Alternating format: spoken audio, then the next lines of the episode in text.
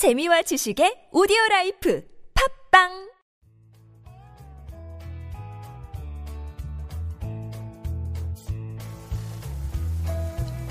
황홀하고 찬란한 광기 어린 창조적 유희. 여기는 한지훈의 고전에서 찾아낸 단단하고 수상한 심리학, 고단수 심리학입니다. 저는 진행자 서정숙입니다.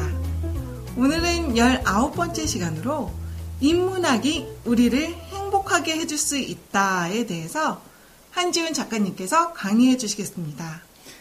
네. 인문학은 우리를 행복하게 해줄 수 있습니다. 이것은요, 네. 그, 되게 엄중하고 준엄한 질문인데요. 인문학이 어떻게 우리를 행복하게 해줄 수 있냐라고 물어본다면 이렇게 답변하는 사람이 있을 거예요. 아니, 먹고 살기 바빠 죽겠는데 무슨 귀신 신나라 까먹는 얘기냐. 그리고 한번 생각을 해봐라. 인문학이 어떻게 우리를 행복하게 해줄 수 있냐? 그럼 뭐가 행복하게 해줄 수 있습니까? 라고 물어보면 돈이나 물질적인 가치, 그리고 내 신분의 상승이 우리를 행복으로 인도해 줄 수 있지 않냐? 이 멍청한 놈아 라고 말해 줄 수도 있을 거예요. 근데 한번 물어봅시다. 열차를 탔어요. 그 열차의 끝이 어딘지 모르고 탔단 말이에요. 그리고 내가 원하지도 않은 열차를 타버렸어요. 네. 그러면 그것은 왜 열심히 하고 있냐고 물어보면 이렇게 말합니다. 나는 열차를 타고 달려가고 있잖아, 이 바보야라고 말합니다. 당연히 나는 지금 돈을 벌고 있잖아. 나는 열심히 공부하고 있잖아. 라고 말하는데, 그럼 다시 한번 물어볼게요. 그럼 그 종착역에서 당신은 무엇을 얻을 수 있습니까? 라고 하면, 말이 흐려져요. 사실은 영원한 허무밖에 없거든요. 네. 인문학은 우리가 잘못 탑승한 열차에서 바로 우리가 열차를 갈아탈 수 있도록 혹은 열차에서 생각을 할 수 있도록 만들어주는 힘이 있습니다. 즉, 우리가 욕망하는 거에 대해서 날카로운 이성적 질문을 한다는 거죠. 노노나 맹자나 니코마코스 윤리학 같은 책을 한번 읽어보십시오. 얼마나 정말 꼰대 같은 생각들의 연속들이에요. 했던, 진짜 한번 읽어보세요. 완전 도덕, 윤리적인 이야기만 해요. 네. 근데요, 그것은 얕게 읽었을 때 나타나는 증상이고요. 한번 한 문장을 놓고요, 가만히 한번 생각해보세요. 깊게. 그럼 거기에 진짜 인간의 길이 있구나라는 것을 느낄 수가 있게 돼요. 네. 인문학은요, 매일매일 내가 원하지 않는 철, 기차에 올라가서 앞으로 달려가고 있지만, 그리고 그렇게 허우적대고 있지만, 그리고 그것이 행복이라고 맹신하고 있지만, 그거에 대해서 정답을 내려주는 사람은 아무도 없잖아요? 인문학은 그거에 대한 정답을 말해줘요. 아. 행복하다는 게 뭔지 아십니까? 행복하다는 것에 대한 정의를 저는 아주 간단하고 심플하게 얘기하는데요. 자기의 감정 제어권을 자기가 가지고 있을 때 나는 행복하다고 생각해요. 네. 한번 생각해 보세요. 자, 연예인이 행복할 것 같아요? 연예인 별로 행복한 직업 아니라고 생각합니다. 이유는 뭐냐면 내 감정을 내려놓고 슬퍼도 웃어야 되고 대중을 위해서 무언가를 해야 되잖아요.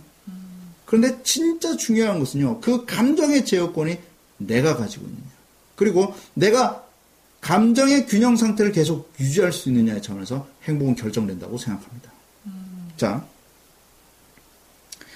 인문학을 모르고 노력을 한다면 그것은 굉장히 불안감을 같이 가지고 가는 것과 비슷합니다. 인문학에 관심을 가져야 합니다. 한번 얘기해 보죠. 전 남자죠. 네.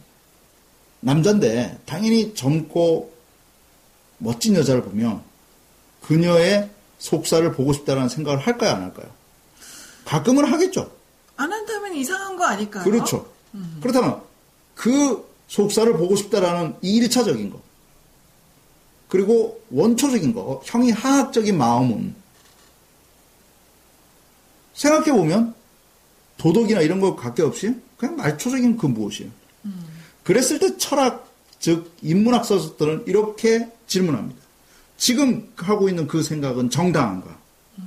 그 행위를 한다면 나에게 어떤 성취감과 만족감을 줄 수 있는가? 나는 왜 그것을 꿈꾸고 있는가? 이런 날카로운 질문들이 자연스럽게 머릿속에서 그리고 가슴속에 올라오도록 만드는 것이 인문학의 힘입니다. 인문학은 사람을 사람답게 만듭니다. 인문학을 공부하지 않으면 그리고 인문학을 가까이 하지 않으면 돈을 많이 벌고 잘 살고 멋지게 살고 싶다는 생각밖에 할 수가 없습니다. 근데 과연 돈을 많이 벌고 잘 살고 멋지게 살고 싶다라는 것은 무엇입니까? 그것은 구체화되지 않은 욕망 아닙니까? 저는 그것이 악마적이다 혹은 물질 만능주의다라고 비판하는 것이 아닙니다. 단지 그것은 단지 욕망이 이끄는 대로 가고 있는 것 아닙니까? 그것이 과연 진짜 우리가 추구해야 될지 말아야 될지는 아무도 모르지만 그냥 욕망이 이끄는 욕망의 마력에 의해서 끌려가는 것이라면 우리는 날카로운 질문을 스스로에게 할 수 있어야 됩니다.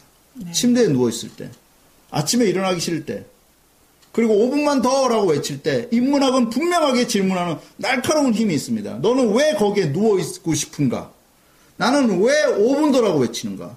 나는 왜 내 책임에 대해서 회피하고 싶은가라고 날카로운 질문을 인문학은 할 수 있습니다. 인문학의 또 다른 매력은요, 바로 미적 가치를 크게 해준다는 것입니다. 얼마나 멋있습니까? 글을 통해서 아름다움을 더 아름답게 만드는 것. 네. 그리고 글을 통해서 더 멋진 삶을 만들어 나갈 수 있다면 그것은 정말 풍요롭지 않습니까? 고려 말의 충신이었던 이조년이라는 사람이 쓴 시조가 있습니다. 이 시조를 굉장히 좋아하는데 한번 읽어봐 드릴게요. 이화의 월백하고 은하니 삼경인제 일지춘심 자귀야 알려마는 다정도 병인 향하여 잠 못 들어하노라. 하얀 배꽃이 피었는데 거기다가 밤의 그 색채감 어두컴컴한 거기에 한 가지의 나무에 종달새가 소쩍새가 울고 있습니다. 이 봄날의 애상감 이거를 어떻게 영상으로 표현할 수 있을 것이며 이것을 어떻게 사진으로 표현할 수 있겠습니까? 이것은 바로 글이 주는 묘미이며 인문학이 인간을 향한 깊이 있는 글로 전달하는 힘입니다. 또 다른 장- 작품을 보면 섹스피어의 햄릿입니다.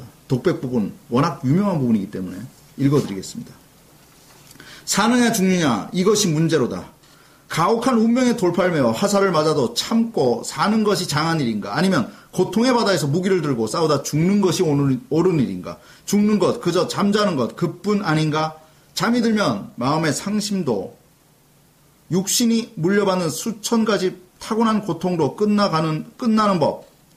그것은, 그것이 바로 모두가 바라마지 않는 마무리 아니던가? 죽는 것, 잠자는 것. 하지만 잠이 들면 꿈을 꿀 수도 있는 법. 아, 그것이 바로 걸림돌이다. 우리가 이승의 고통을 버리고 죽음이란 잠을 잘 때 어떤 꿈이 찾아올지 모르니 주저할 수밖에.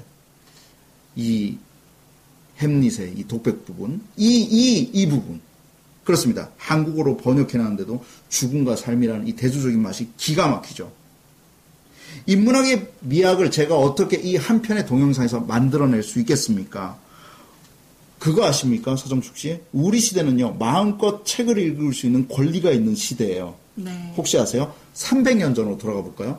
300년 전에 우리가 지금 쉽게 읽을 수 있는 이 책을 여성, 노동자, 가난한 자, 농민 이런 사람들은 읽을 수가 없어요. 근대적 의미의 도서관이 생겨난 지도 100년 남짓밖에 되지 않았어요. 네. 우리는 지금 책의 홍수 속에서 살고 있기 때문에 내가 책을 읽는다는 것, 인문학을 가까이 두고 있다는 것에서 얼마나 감격스러운지를 잊고 살고 있어요. 우리는 이 감격스러운 시대에 인문학의 정신을 알아가야 됩니다. 그래서 우리는 스스로에게 질문해 봐야 됩니다. 뭉게구름이 필 것 같은 아무것도 안 하고 무의도식하면서 그냥 마음껏 사는 게 왜 나쁩니까? 저는 그 상태로 가고 싶어요 라고 강하게 외치고 있지만 분명하게 거기는 허무의 끝자락을 잡고 있는 것입니다. 인문학은 그 허무에 대해서 이야기해주고 내 삶이 어떠어떠해야 되는지에 대해서 분명하게 말해줍니다. 인문학은 분명 우리를 행복으로 이끌 것입니다. 감사합니다. 네, 오늘 한지훈 작가님 말씀대로 저를 성찰하는 시간으로 인문학을 접해보도록 하겠습니다. 여기는 한지훈의 고단수 심리학, 저는 서정수. 네, 저는 작가 한진이었습니다 감사합니다. 감사합니다.